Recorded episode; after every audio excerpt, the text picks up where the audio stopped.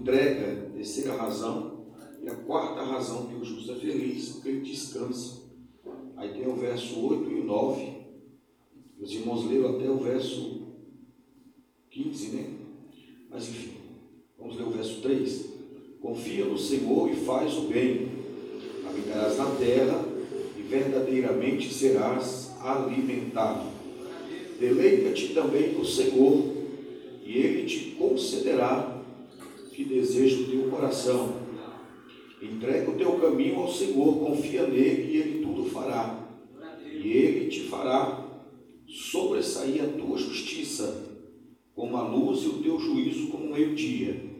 Verso 7. Descansa no Senhor e espera nele. Não te indignes por causa daquele que prospera em seu caminho, por causa do homem que executa astutos intentos. Verso 8 e 9. Deixa a ira, abandona o furor. Não te indignes para fazer o mal, porque os malfeitores serão desraigados, mas aqueles que esperam no Senhor herdarão a terra. Só até aqui, meus irmãos. Os irmãos podem tomar assento. A gente conhece a história de Davi e a gente sabe que Davi era um homem que ele, fato que o tornava segundo o coração de Deus não era perfeição, porque Davi não era perfeito, assim como você não é, como eu não sou e ninguém é. Nós somos pecadores. Eu me lembro que uma certa feita eu estava conversando com um pastor, que ele é delegado. Ele falou assim: se eu fosse abrir um inquérito policial contra Saul e contra Davi, Davi fez coisa pior do que Saul.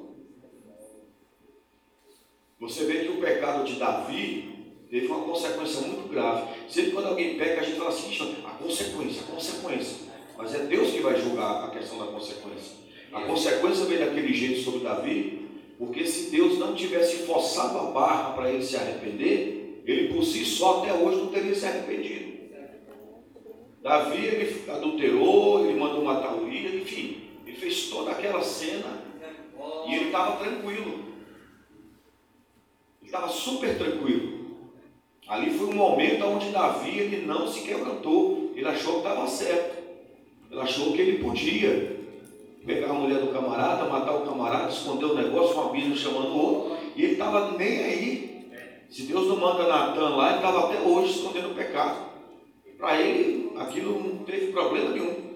Aí quando Natan chega, contando uma história bem longe, Davi estava tão desligado que quando a aplicação chegou, tu és esse homem, foi que a ficha dele caiu. Aí ele parece que escreve o Salmo 51 ali de joelho, chorando, que até eu que sou mal, né? Eu sou mal, porque Jesus falou que eu sou mal. Ele falou, vós sendo maus, nós somos maus. Vós sendo mal. Se eu sou mal, eu vejo o Salmo 51 da vontade de perdoar Davi, se ele que não fez nada contra mim, imagine Deus, que é misericordioso. Então Davi ele tinha essa facilidade, só ali no seu pecado que ele foi ocultando, que ele teve essa, esse problema. Mas na maioria das vezes, Davi tinha um coração quebrantado, ele se quebrantava fácil. Ele, ele, ele chorava. Uma certa vez Davi diz assim que a cama dele boiava de tantas lágrimas. Se alguém olhar assim e falar, isso não está mentindo, não é possível, como é que a pessoa chora que a cama dele vai boiar, né? É que ele usou uma hipérbole, usou uma figura de linguagem ali, que só para exagerar o negócio, não é que o poeta é mentiroso, é que ele está tão alegre que ele aumenta o negócio, né? A minha cama boiava. Então Davi tinha um coração quebrantado. Isso o tornava segundo o coração de Deus.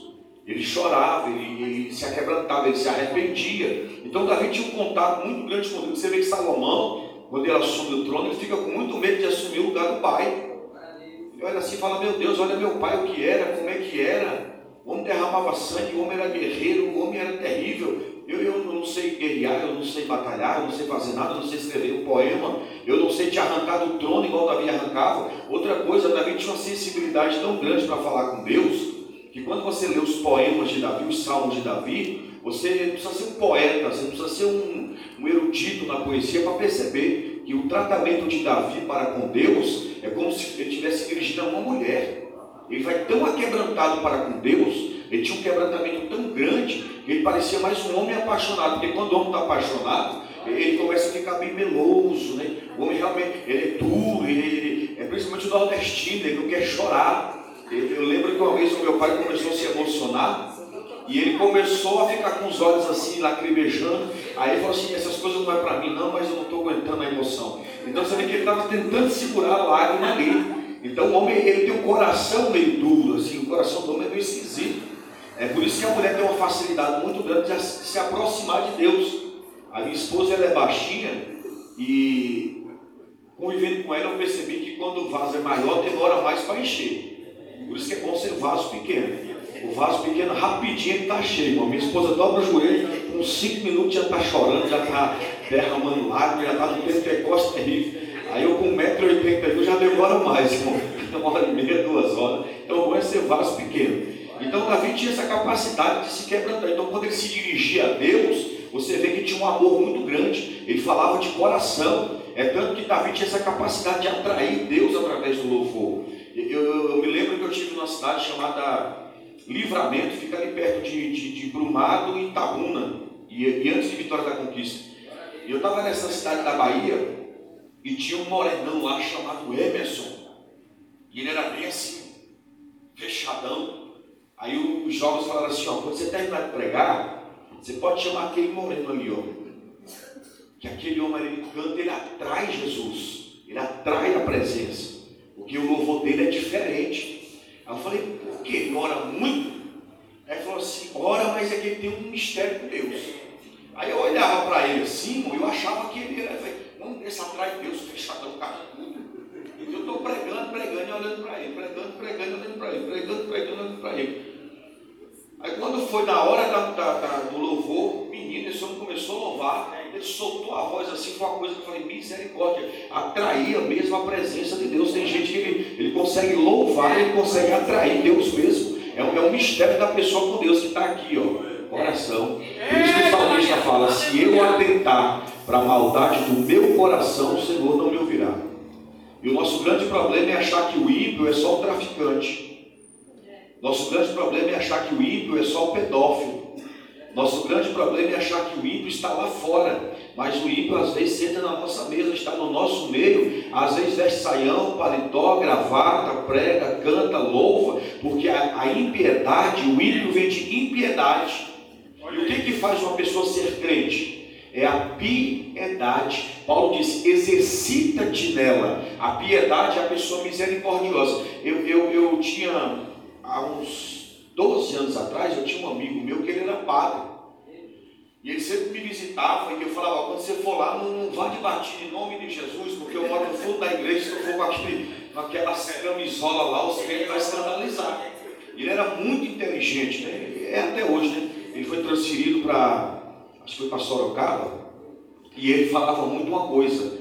Ele dizia, a gente aprende no seminário que o padre tem que ser uma pessoa piedosa, ou seja, uma pessoa que ajuda, é uma pessoa que aguenta a pancada, tem a costa larga e não pode ser soberbo. E ele dizia que uma certa feita ele foi transferido de uma cidade para outra, e quando ele foi transferido, ele colocou o pé na cidade, ele falou assim: Eu vou fazer o que padre nenhum fez nessa cidade. E ele disse que depois ele refletindo no que ele falou, ele começou a fazer penitência, que eles pensam que se você mortificar essa carne aqui, eles não entendem que carne é a natureza, não é essa aqui.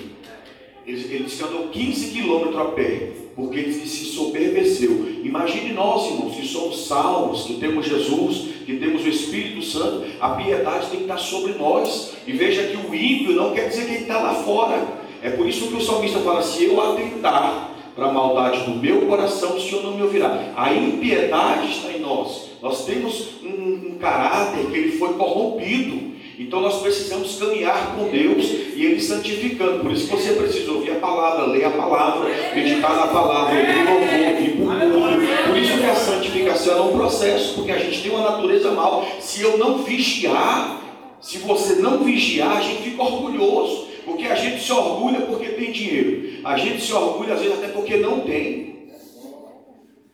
E a pessoa que é orgulhosa, ela se parece com o diabo. Eu vi o nosso irmão meningite, não sei cadê, ele está por aí. Ele deu um testemunho tão bonito, rapaz, que maravilha, e eu acredito no testemunho. Eu acredito que o testemunho ele, ele, ele, edifica. Eu me lembro que o pastor Francisco ele foi CE. Ele foi pastor do Campo São Bernardo em Goiânia, na regional, e depois ele foi convidado para ser pastor da Remidos por Cristo, e lá ele jubilou. E o pastor Francisco dizia: testemunho é pregação. Mas eu fui pregar numa igreja semana passada, e, e um senhor, eu falei: meu Deus, uma dessa idade, deve estar criando uns 90 anos, já está mais para lá do que para cá, né? Eu falei: se chegou nessa idade cheia de orgulho, com o coração impiedoso, irmão, ele estava tão orgulhoso para contar o que, o que Deus fez na vida dele, do infarto que ele teve. Realmente um testemunho muito bonito, mas ele chegou já quebrando a Bíblia, já botou a Bíblia no lixo. Vou contar um testemunho de 2020. É novinho, não é testemunho de, de Abraão, de Isaac, de Jacó. É, eu falei, eu falei, miserável. Pois o dele é mais importante do que o de Abraão, de Isaac e Jacó. Eu falei, meu Deus, nem eu falei, o homem desse é para ser, era para ser super piedoso, porque a velhice, ela quebranta a gente. A gente, quando é mais a gente tem uma tendência a ser mais duro mesmo. Estou com 45 anos. Quando eu tinha 20, eu era mais duro. Os meus filhos até falam hoje, papai é, é mais manso. Tu já viu que o filho mais velho, ele cai mais na taca do que o segundo? Aí o terceiro já cai menos na taca do que o. E é por aí vai. O meu avô teve 16 filhos. O mais velho é o que mais sofre. Aí a caçula já foi diferente. Os outros tinham tudo que para roça. Ficar debaixo de pé de mandacaru, no meio da roça, sofrendo. Mas a mais nova ele tem um jeito lá de formar ele psicóloga. Ninguém dizia que meu avô tinha aquela piedade, porque quanto mais velho a gente vai ficando, a, gente, a tendência é ficar mais humilde. É tanto que até o velho engana, tem velho que engana. Teve uma moça que falou para mim assim: É, o senhor lá me enganou. Eu falei: Foi? Ela falou: que tem uns 80 anos. Eu falei: Mas você esqueceu que os canalhas também envelhecem. Então vigia. Mas a, o normal é a velhice trazer quebrantamento. E o camarada todo exaltado testemunho dele era mais importante do que o de Abraão, do que o de Isaac, do que Jacó. Irmão, aí quando eu fui pregar, eu não aguentei. Eu falei, irmão, Abraão, Isaac Jacó, eu sei que é verdade. Porque até uma verdade exagerada se torna uma mentira. Então eu estava tão cheio de si mesmo. Então nós temos que tomar cuidado. Às vezes você sobe monte, você ora, você jejua, aí você está mais cheio de si do que de Deus. Eu fui, eu faço, posso, irmão, é se esvaziar, é você ser vazio. Eu me lembro que quando, isso eu nunca vou esquecer, o doutor Russell Chet, ele veio dar uma palestra aqui na sede, isso, isso era no ano de 99, 98, acho que 98. Eu era novo convertido e estava todo mundo lá embaixo comendo, porque teve a primeira parte da palestra e agora tem a segunda parte.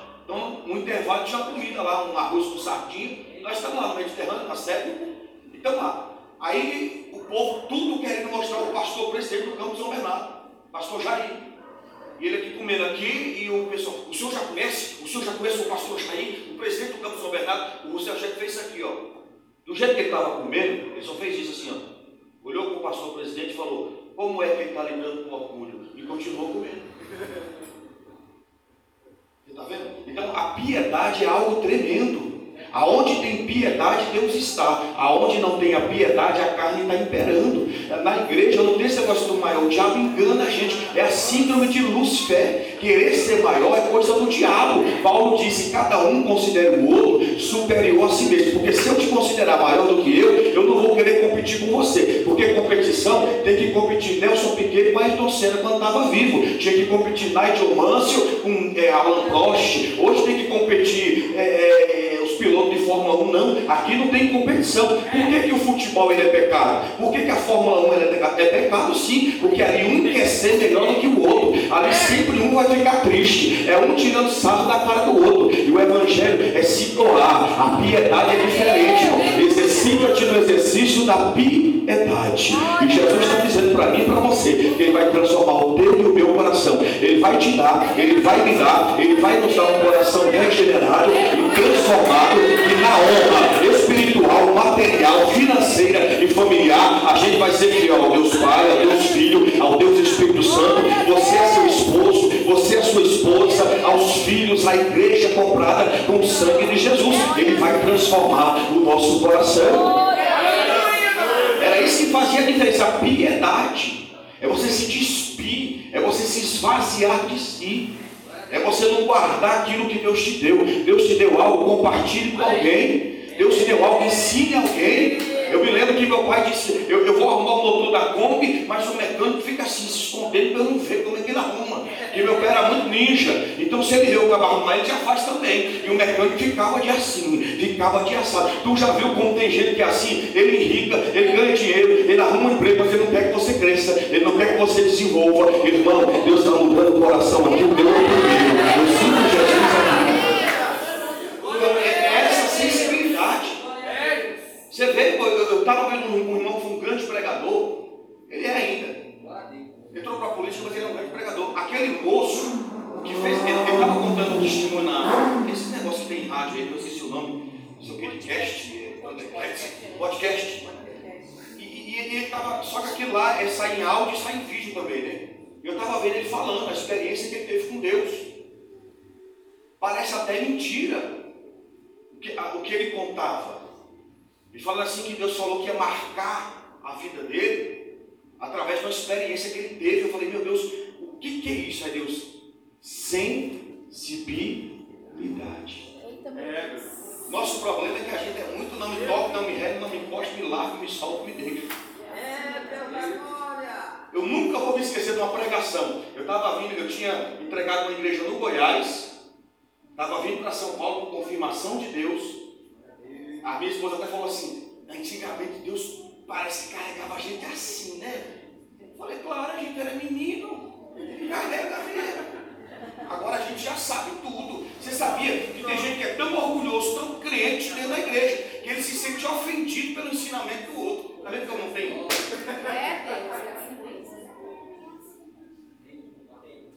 Pois até uma criança ensina a gente. Até uma criança, irmão. É, teve um dia que eu estava atribulado, eu estava eu estava sem saber, irmão, se eu pegava uma bênção ou não pegava, eu queria saber se era de Deus. Eu falei, será que é de Deus? Será que é de Deus? E eu vou pegar ou não vou? Eu estava na dúvida. E aí, quando eu subi para a escola dominical, eu falei assim: Deus fala na escola dominical também, Deus fala no ensino. Deus fala em qualquer momento. Aí, a, você sabe que criança e adolescente é terrível.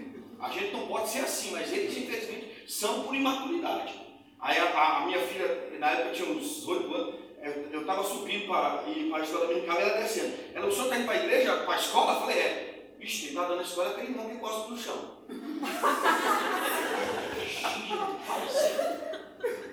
É que o irmão ficava nervoso, ficava espumando aqui. Então, aí no nervosismo, ele estava começando. Aí eu falei, mas ele pode cuspir no chão, na parede, porque Deus vai usar aquele infeliz para falar comigo hoje, em nome de Jesus. Mas eu fui para a escola, irmão, e sentei. E ele nervosão lá, tal, tal. Porque a gente aprende a fazer mesmo. Aí quando ele estava nervosão, ele chegou, olha a resposta, irmão. Eu estava sem saber se eu pegava a bênção ou não. Porque tem coisa que você fala, isso aqui é Deus ou é um laço? Isso aqui é Deus ou é uma legalidade que eu estou dando para o mal? E eu queria uma resposta. Irmão, ele falou assim, mas na lata. Na lata. Ele falou assim, se Neemias aceitou ajuda, quem é você, rapaz, para questionar aquilo que Deus está te entregando? Eu falei, Jesus, maravilhoso. Falei, deu vontade até de pegar o cuspe dele assim passar na minha cabeça. Eita, Jesus, bom. Ou seja, é, é, é, a misericórdia de Deus, Deus usa. Então entenda, irmão, sempre que alguém for louvar, vai ter algo para você ali. Sempre que alguém for pregar, vai ter algo para você ali. Você pode ter 150, 200 anos crente. Basta uma palavra, Deus faz um milagre na tua vida. Pregação, seja numa reunião de obreiros, seja numa escola dominical, no culto, aonde eu estiver, até num culto fúnebre. Eu não tenho a pretensão de sentar no púlpito e achar, ou onde eu estiver, e achar que Deus vai falar comigo uma hora. Poxa, que egoísmo é esse? Está igual o hino, Jesus é meu, todinho meu, só meu. Falei, só Deus. Até o hino está meio errado mesmo. Jesus é meu, todinho meu, e os outros? E os outros bilhões, 8 bilhões de habitantes? Né? A gente tem essa coisa de, de, de ser nosso. Então a, a, a, gente tem que ter essa sensibilidade, porque quando a impiedade ela sai, a bênção de Deus ela entra e o nome do Senhor é glorificado. Então eu sei que dentro de uma hora, eu não estou esperando Deus falar comigo uma hora. Pronto, eu sou o bonzão que Deus vai descer na terra e vai palestrar comigo uma hora. Não. Às vezes é uma palavra. Uma palavra, uma só. Jesus não precisa falar com você uma hora. Ele fala dois minutos com esse, dois minutos com aquele, três minutos com aquele, o outro ele não fala. Tem gente que entra, entra e sai no culto, Deus não fala com. Tem dia que Deus não fala com a gente. Tem dia que Deus não fala, tem semana que Deus não fala, tem, tem hora que Deus se capa. Tinha um irmão que ele estava começando a pregar, a igreja do Baeta é uma vez. Agora estou na sede, tem um ano e meio que eu estou lá. Mas o Baeta, eu fiquei quase 20 anos no Baeta. Como aquela igreja é uma escola, tinha um irmão que quando ele ia pregar, a gente não entendia muito, porque ele falava muito difícil. Ele estava estudando teologia, então ele falava difícil, irmão, e a gente não entendia. Aí toda vez que a gente é, é jovem, é, é adolescente, é complicado. Hoje não, já mudou. Mas aí é, o Winner é assim, fala Deus. Fala. A igreja cantando, o pregador chegava, esperava. Mas esse irmão, quando era ele, os irmãos diziam assim: quando for ele pregar, tem que cantar aquele. Há momentos que Deus se cala. Ou seja, tem hora que Deus se cala mesmo. Ou você não entende o pregador, ou a mensagem não fala com você, tem hora que Deus não fala. Você vai, na, se liga o rádio, Deus não fala. Até quando você abre a Bíblia, está nas páginas brancas.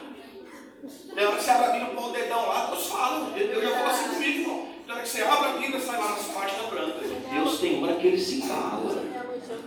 Então Deus fala 5, 3, 2 minutos, mas uma palavra que ele der, ele dá um rumo na sua vida. Eu estava pregando em Guaxupé semana passada, lá na sede setorial de São Bernardo, e eu estou pregando e vim, me preparando para vir embora com uma bênção no sábado, eu estava tão feliz. Quando Deus abençoou no sábado, no domingo você vai pregar mais tranquilo. Aí foi domingo tranquilo, eu estava, preguei e tal. Quando eu estou me preparando para ir para o hotel, um irmão lá na porta. Ele chegou para mim e falou assim: Você acabou de me mandar para Sergipe, usado por Deus. Aí eu falei: Meu Deus, mas não falei nada de Sergipe. Eu estava pregando sobre o cego de Jericó. E o homem estava, Sérgio, é um mistério. Você está falando aqui, Deus está ministrando o coração. Você está falando aqui, Deus está guiando. Eu sinto a presença de Jesus. Então Davi tinha essa coisa de aproximar Deus dele por causa do coração. Essa coisa do coração é simples. É, ela, ela atrai Deus, isso é gostoso, necessita-te da piedade. Por isso que é bom orar. Quando você ora, sua fé é quebrantada. A crista do galo vai baixando, vai baixando. Enquanto o galo cantar, Deus não opera. Mas quando o galo ficar caladinho e falar, não, a glória é Deus, o Espírito é Deus, o poder é Deus, a glória é Deus, ele usa quem ele quer e a glória é Deus. Eu já falei isso aqui. Eu vi um pregador pregando em Brasília. Eu vi um pregador pregando em Brasília. É, quando ele terminou de pregar, ele tinha colocado uma placa que Jesus ia batizar 1.500 no Espírito Santo. E ele mandou fazer roda, 10 rodas de 150. Ia jogando dentro da roda lá os batizados. E batizou os 1.500. E depois que batizou os 1.500, ele soltou o microfone no chão e botou a testa.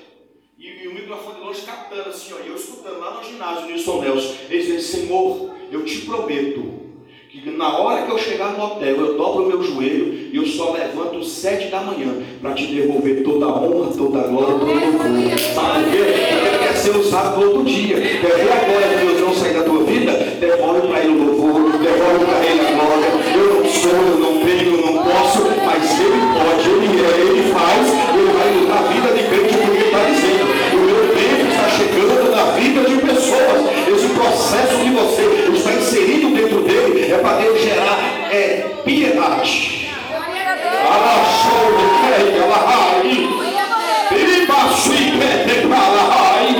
É aqui a maldade do coração, quando ela está por terra, quando nós somos na cruz, atrás da cruz. Aí, irmão, o eu morre, aí aparece Jesus. Quando Jesus aparece, tem cura, tem levanta e anda, tem milagre, e o nome dele Davi tinha isso. É isso que eu estou buscando em Deus. Não é conhecer, não é orar, não é unção, é, é a piedade. Piedade. Me lembro que o Tacaíno estava pregando lá em Brasília, antes de eu vir embora, naquela igreja que é de frente ao cemitério de Taguatinga. Ele falou assim: tem obreiro que está lá na porta, é uma maravilha, coloca aqui, parece que o demônio está dentro dele. É um orgulho grande. E a gente tem que entender: quanto mais eu cresço, mais eu estou servindo. Quanto mais eu levanto, mais eu preciso descer. E Davi ele confiava. Ele fala confia. E confiar é diferente de crer. Já estou terminando. Confiar é diferente de crer. Crê, o espírito é crer. Crê, o bandido crê. Acho que vocês já viram um vídeo que está circulando na internet, que entrou quatro traficantes dentro de uma igreja bem pequenininha Rio, um fuzil na mão, mascarado, para orar pelo cabeça da favela lá da, da, da boca. Ou seja, crer é diferente de confiar. Quando você não era crente, você cria em Deus. Crer é uma coisa. Agora, confiar é diferente. Confiar já envolve algo espiritual. Crer, o padre crê, o macumbeiro crê, o traficante crê, o ímpio crê, tem até crente que crê, até o diabo crê. Agora, confiar é diferente. O salmista fala que o Senhor abençoa aquele que a mente está ligada e o coração confia em ti. Confiar é diferente de crer. Quer ver o que é confiar? Pega teu filhinho, aquela menininha ali, tem quantos anos? Essa aí. Seis, já é grandona, hein? Seis anos. Chega para ela e fala assim, pula. Dessa idade ela, ela olha para tu e fala assim, eu até creio que tu pode me pegar, mas eu não vou não, porque eu não confio. Agora até quando de três anos, se joga, ela já pula lá de cima laje. É se lançar. Confiar é se lançar. Confiar é saber, Deus vai fazer. E o nome dele vai ser glorificado na minha vida. E Deus está trabalhando na vida de pessoas aqui para desenvolver a fé. Porque para Deus o que vale é fé. Eu vinha caminhando da minha casa para cá. O pastor falou, pega um Uber. Eu falei, vou pegar Uber. Coisa não, eu vou a pé. Sabe por quê? A igreja ia pagar o Uber. Eu falei, não, não, eu vou a pé. Porque vou queimar minhas calorias. Vai dar uma hora da minha casa até aqui a pé. E eu vou bem rápido. Coloquei até um tênis meio velho, um paletó meio colorido. E vim que vim rápido. E Deus falava no meu coração, eu estou trabalhando naquele lugar para gerar fé. Porque sem fé não é difícil me agradar. É impossível. Deus está gerando fé. Ele vai colocar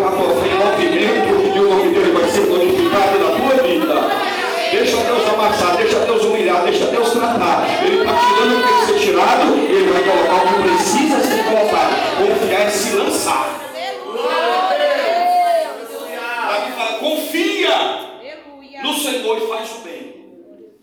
Ezequiel, você vê que Deus foi só, só chamando ele, ó. Porque confiança é se lançar. Ezequiel, teu pé está onde? Tá, a água está no tornozelo. Teu pé está no chão. Enquanto teu pé está no chão, você tem controle sobre o corpo. Vem mais. Agora está na cintura, mas o pé está no chão ainda. Você tem apoio. Está no ombro. Tem apoio. Vem mais. Aí falou, Senhor, e aquele oceano ali, aquele rio ali, representa o Espírito. Aí o pé de Ezequiel já estava fora do chão.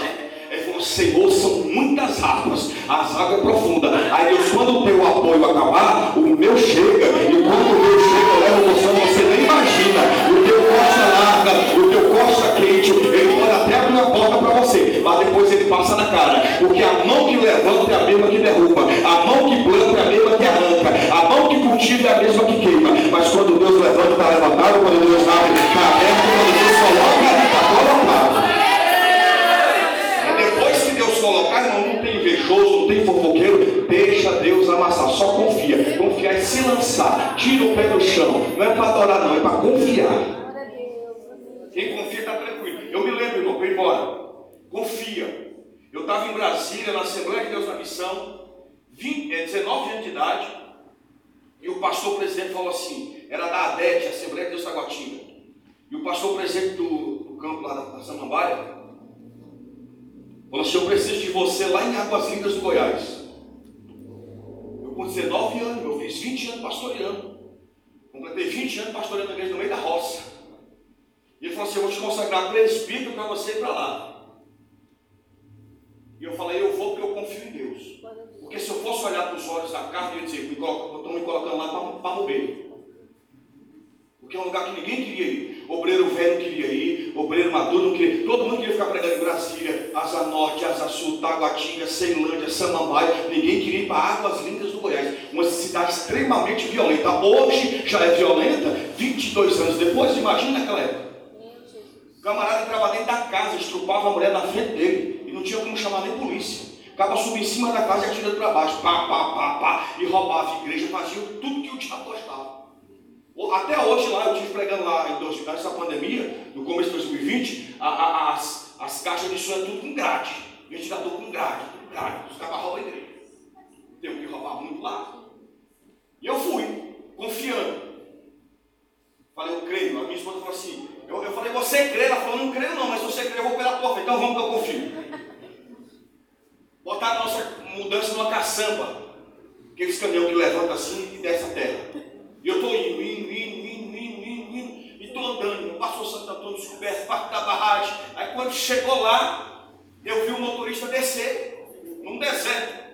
Aí eu falei, o que, que esse cara está fazendo? Na minha cabeça, o motorista estava descendo para ver se o pneu estava furado, ver a água do radiador, porque não tinha lugar nenhum ali. Aí quando eu olhei pelo retrovisor, ele estava se amarrando a mudança. Eu falei, miserável. O que, que é isso? Aí eu desci e falei, rapaz, tu é doido, tu tá se amarrando a mudança? Chegou. Eu falei, chegou aonde? Ele falou, na igreja. Aí quando eu olhei, tinha uma árvore bem grossa, e atrás da árvore a igreja, Assembleia, praia mesmo, Assembleia de Deus, e o S caindo assim, ó. Falei, olha a visão do pastor, a, a, visão, a árvore na frente da igreja. Nem água tinha naquela miséria, quanto mais linda. No fundo da igreja, irmão, não tinha piso. E a minha esposa paulista, irmão, é, trabalhava na agência do Correio. Antes de casar comigo, irmão, aqui no centro de São Bernardo, ganhava bem, concursada. A mulher estava bem na, na vida, irmão. E agora, numa prova daquela, quando chegou na casa pastoral, quem disse que tinha piso? É, era chão batido. Aí eu fui explicar para ela, filha, é só pegar um monte de capim, um balde, joga água e você sai jogando assim no chão. Ó. Aí depois você vai não sobe pó. Deus vai cuidar. Ela, mas como? Eu falei, fique quieta. Quando foi um dia chegou um jovem, jovem é terrível. E ela estava jogando assim no chão, e ela falou assim, hoje pastor, a sua esposa está benzendo no chão. Eu falei, não, meu filho, fique quieto, Jesus está preparando tudo. E jogando aquela coisa toda. Eu falei, Deus vai cuidar. Ela falou, mas você veio para cá sem salário, pela fé. E o pastor presente falou para mim assim: ó, pode ficar tranquilo, tem 70 membros da igreja, cabia 80 foi eu tomei posse, estava só eu e dois diabos. Quando foi o primeiro culto, Samuelzinho hoje está com 25 anos, bem miudinho com a chupeta, e eu amarrei umas três fraldas na chupeta para ele não perder a chupeta, porque eu tinha dinheiro para comprar outra. E o Samuel era o Tiago, ficava lá na porta. E eu, nós abrimos, nós, eu e o Samuel, nem a mulher veio, nem a minha esposa não foi, que ela estava quase para ter, dar a luz a Samara, que é a minha filha do meio, ela não veio para o culto. Então, nós abrimos. Eles, eu falei, Jesus, estou confiando tanto, Jesus. E nem crente não tem. O pastor falou que tinha 70 crentes. E deu 7, 5, 7, 10, 7, 15, 7, 20. E cadê crente? Daqui a pouco veio o Samuel com aquela chupetona, duas fraldas amarradas na chupeta. Lá veio o diácono Samuel. Ele veio até mim e falou: Papai, está vindo um besouro ali cheio de crente. Eu falei: Besouro? Larguei o microfone, corri lá fora. Sabe aquele trator? Tem dois pneus pequenos na frente e dois grandão atrás? Pois é, um trator daquele com a carroça atrás, com uns 20 crentes. Aí já voltei toda alegre. Eita, Jesus, em teu nome, ó Jesus Cristo. Aí foi chegando, chegou os 20 primeiro. Daqui a pouco aqueles quatro cavalos encostando. Eu falei, eita, mais quatro. Não é que tinha 70 crentes, irmão. Quando eu vi a igreja, falei, que maravilha.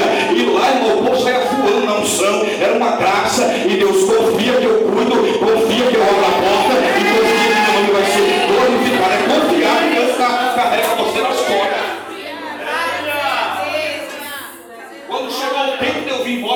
Santo falou no domingo: estou eu preparando você para voltar.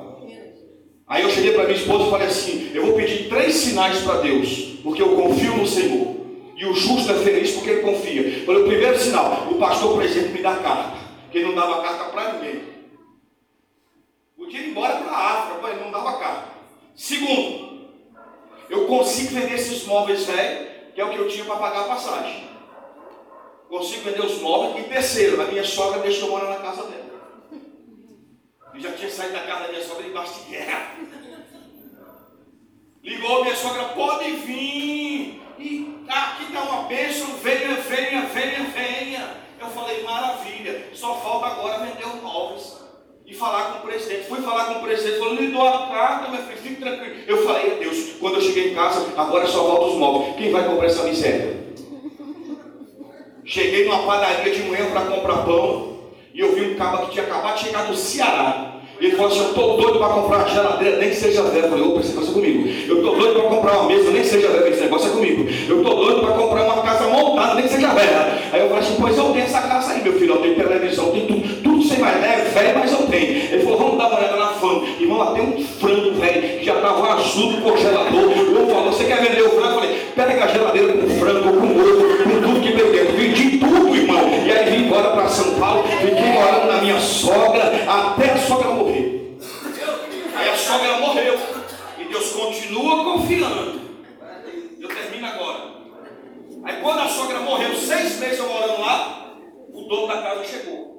Ó, há 20 anos que a gente deixou ela morar aí. Só que agora o senhor vai ter que sair. Por quê? Na cabeça do dono da casa, a gente percebeu que a velha estava morrendo, veio para tomar posse da, da casa, que era grandona, ali perto do Walmart, centro de São Bernardo, na Tepineiro.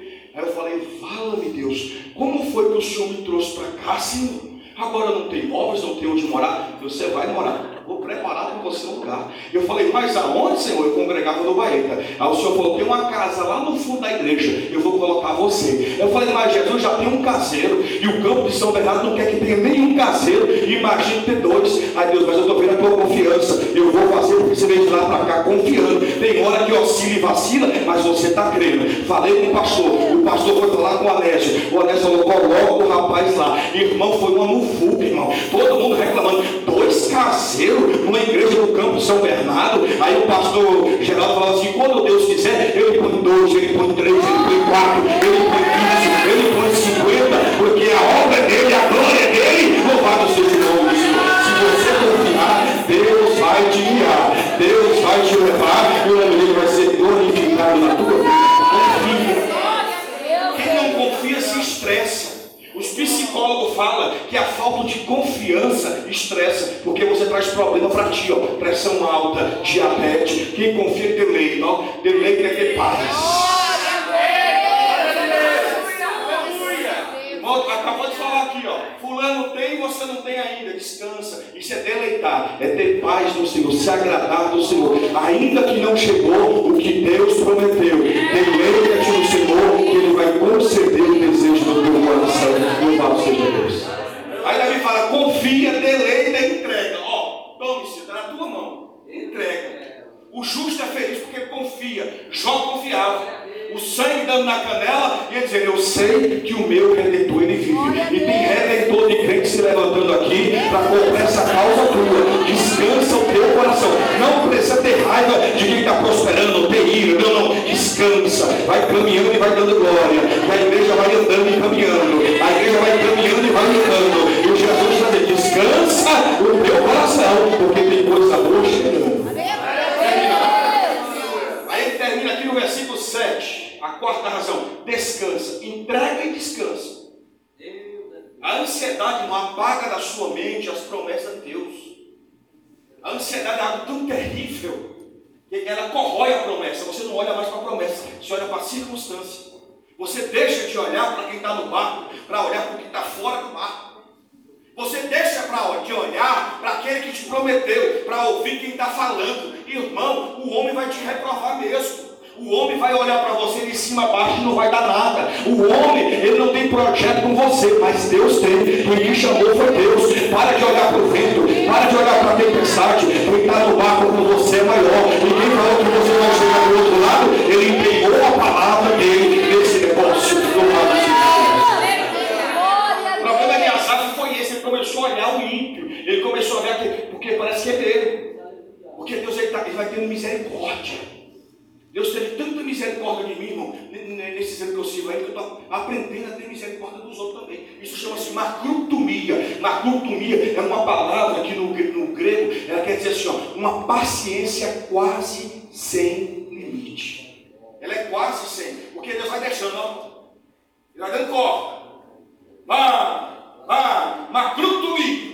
Uma paciência quase sem limite. Mas quando ele puxa a porta, o profeta não falou: O Senhor é tardio em se. O ímpio ele, pega, o ímpio, o ele erra, e Deus não corda, e Deus não corda. O grande ímpio ele erra, ele pega, e Deus não corda. Aí você pensa que ele está prosperando, Deus está dando corda, mas uma hora Deus vai puxar. Mas o, o, o justo, ele está na rocha, uma rocha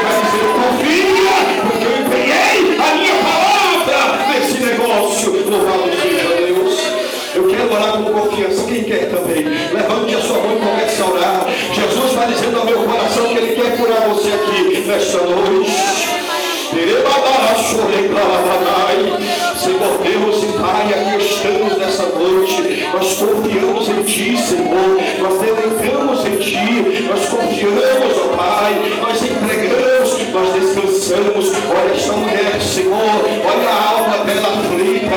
Ah, meu Deus, enquanto eu orava aqui, o Senhor dizia: a almas abatida, a almas aflita. Senhor, vai tirando toda a impiedade da minha vida.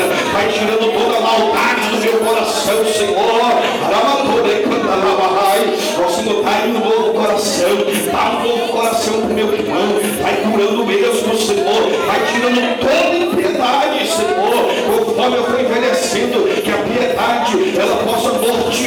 ela possa guiar o meu coração, Senhor, porque se eu atentar para a maldade do meu coração, Senhor não me ouvirá, abençoa mesmo, vai curando mesmo, vai libertando mesmo, vai abrindo porta mesmo, descansa o teu coração, porque tem providência de Deus chegando, tem providência de Deus chegando, o Espírito Santo está dizendo ao meu coração, tem provisão chegando, e hoje você nem espera, louvado seja o nome do Senhor.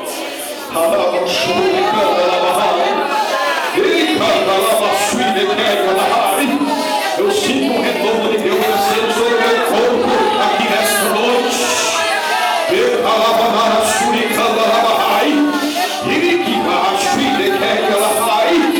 O pecado não vai mais te derrubar, o pecado não vai mais te segurar. A poder no sangue de Jesus. Existem demônios está dizendo: Eu estou dando a sentença